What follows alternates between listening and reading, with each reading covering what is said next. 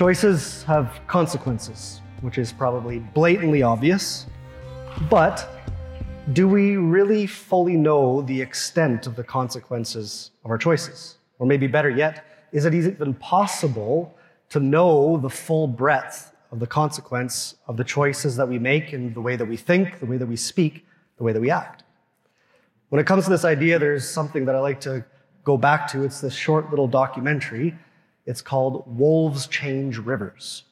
So in Yellowstone National Park in the 70s, wolves were wiped out because of hunting. And so there were no more wolves in Yellowstone National Park. And over the next couple of decades, the elk took over because they had no more predators. And so they were grazing all the lands in Yellowstone National Park. And it was becoming a problem. So they tried to send humans in there to hunt and to quell the herds a little bit, but they couldn't do enough to affect any change. So they went and they got some good, strong Canadian wolves, and they brought those wolves back into Yellowstone and they started paying attention to what happened. So, of course, the wolves hunted the elk, but that wasn't the only thing that happened. Because they now had a predator, the elk moved away from certain areas. They avoided certain areas because they couldn't be out in the open anymore because they were being hunted. And so they got moved away from grazing all of the lands, the fields right next to the river, and went up into the woods and hiding. And because they did that, in just six years, the trees that were there grew five times taller. And because those trees grew five times taller, now birds started flocking back into Yellowstone National Park. Now, wolves are also competitors with coyotes, and from time to time take out some coyotes, which means that rabbits and small rodents started to increase because now they weren't the only prey. Beavers also came in because now they had trees. And when beavers come in, beavers create dams, and the dams create new environments for different wildlife to move in. And so the bears started coming in in greater numbers as well. Now, because the elk weren't grazing all of the land anymore, and these trees were growing up, and there was wildlife living along the riverbanks, erosion was no longer the problem that it had become with the elk. And so the riverbanks solidified. And a river that over just 20 short years had become a very meandering river because of the elk started to straighten up because of the removal of that erosion. The choice to bring back the wolves literally had the consequence of changing the flow of a river. Choices have consequences, but how often or how aware are we of what the consequences to those choices are? Right? Whenever we make a choice, it's like putting a rock into water. It's this ripple effect, and those ripples go out. And we probably never pay attention to how long it takes for that ripple to finally die out.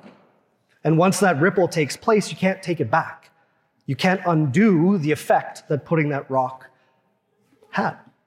Right? Just think for yourself for a moment. Think of something from your own life that somebody said or somebody did to you or for you that you know still impacts the way that you think, speak, or act in your life today, for better or for worse. Now, think about if you went back to that person and told them about that moment, do you think that they would remember?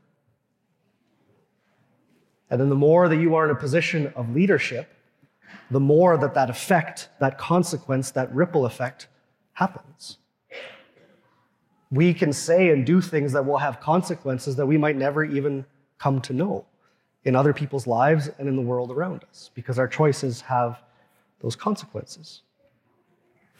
Just think, for example, the change of TV in our lives. For some of you, you experienced the whole progression of what took place. But there's lots of effects to television, right? It made affordable art for people where you didn't have to have money to go to a theater to go and experience art. Now you could just have it streamed into your home. That the world was opened up to you. That no longer was it just the local town gossip that you got your news about, or maybe a paper that came every once in a while, but now anytime you wanted, you could be opened up to different cultures and traditions and practices and religions and world events anytime that you want. It created a sense of community right? For some of you, this will make me make you feel old, and for some of you, it'll make me feel old. But I remember when I was younger, not every Oiler game was televised, which meant that you either had to come around the radio and listen to Rod Phillips call the game, which is not the same as watching, or you waited until the journal came out the next day and you got the score. Now we can watch every game and we can break down every game the next morning when we see each other because we've shared that same experience of watching that game. But then at the same time, for a lot of us, the TV has become the centerpiece in our home. It takes one of the most prominent places in our living rooms. How much time do we devote to that entertainment in our life? How has it affected us in that way? Is it a distraction? Or if I told you that I think that every one of you should give up TV for Lent, does that make you start to squirm a little bit? Because that would be a little bit too much to ask. How has just the consequence of one appliance changed the whole way that we go about our life? That's just one thing. Because choices have consequence. And if we were to stop and think about the magnitude of the consequence of individual choices, it should start to feel overwhelming. And there's lots of things that we do, consciously, subconsciously, to deal with that overwhelming effect of the consequences of our thoughts, words, and actions. Right? Sometimes we try to outweigh the bad consequences with good consequences, right? I want to do enough good in this world to kind of outweigh the bad things that I do. But if we really think about it, is that even possible? Because once the ripple has happened, I can't take it back. Or sometimes we just ignore it or deny it, right? Sticks and stones may break my bones, but names will never hurt me. Does that really work? Sometimes we mitigate it. Well, it's not that bad, you're just exaggerating. And then sometimes we just avoid situations so that we don't have consequences to the choice, that we don't have to make a real choice, and don't have to face the consequences. And so we isolate, we pull away from situations, from relationships, and then we can lessen consequence. Because our choices do, in fact, have consequences. But all that to be said, tonight has almost nothing to do with the consequences of our choice. Tonight has everything to do with the fact that God has made choices that have consequences for us. God has made choices that have consequences for us. And maybe you don't know what those choices are, but I can promise you that you have experienced the consequence of the choices that God has made. And I'll give you three tonight to consider in terms of the birth of Jesus and the choice of God the Father to send his Son into the world and the consequence that that has had on our shared human experience because he has come. First, God the Son became an infant. The all powerful God became a vulnerable child at the hands of his mother and father and at the whims of other people. That God, the powerlessness of a child, has become the expression of God's omnipotence. Think about that that if we believe that God is the creator of the universe, what we profess as Christians is that his power of creation of the whole universe tonight is expressed in the birth of a child, a vulnerable child. Which means the consequence of that is that humility is actually a virtue that is worth living up to. That being humble and being vulnerable and being able to be open with our weakness to each other is a consequence of that choice of God. Otherwise, what's, what's our usual reaction? Out of a sense of feeling stable and strong and put together, we hide our vulnerability and we try to build up ourselves so that nobody can poke holes into that. But God has become vulnerable first.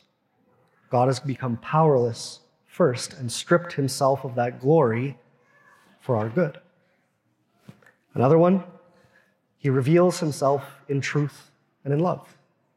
That he's not just born a child, but he's born a child in a family. And that the primary principle, because of our Christian faith, of our society that we try to build up is love. Now, we probably take that for granted because pretty much every one of us here have grown up in a culture where love is the primary virtue that we try to build up our society in. But that's not something that's necessarily true. Why does it have to be that way? Why does love have to be the thing that we strive for in fulfilling the desires of our heart? Couldn't it be something else? But God has chosen to reveal himself to us in this way because God desires to communicate. Love always wants to communicate itself.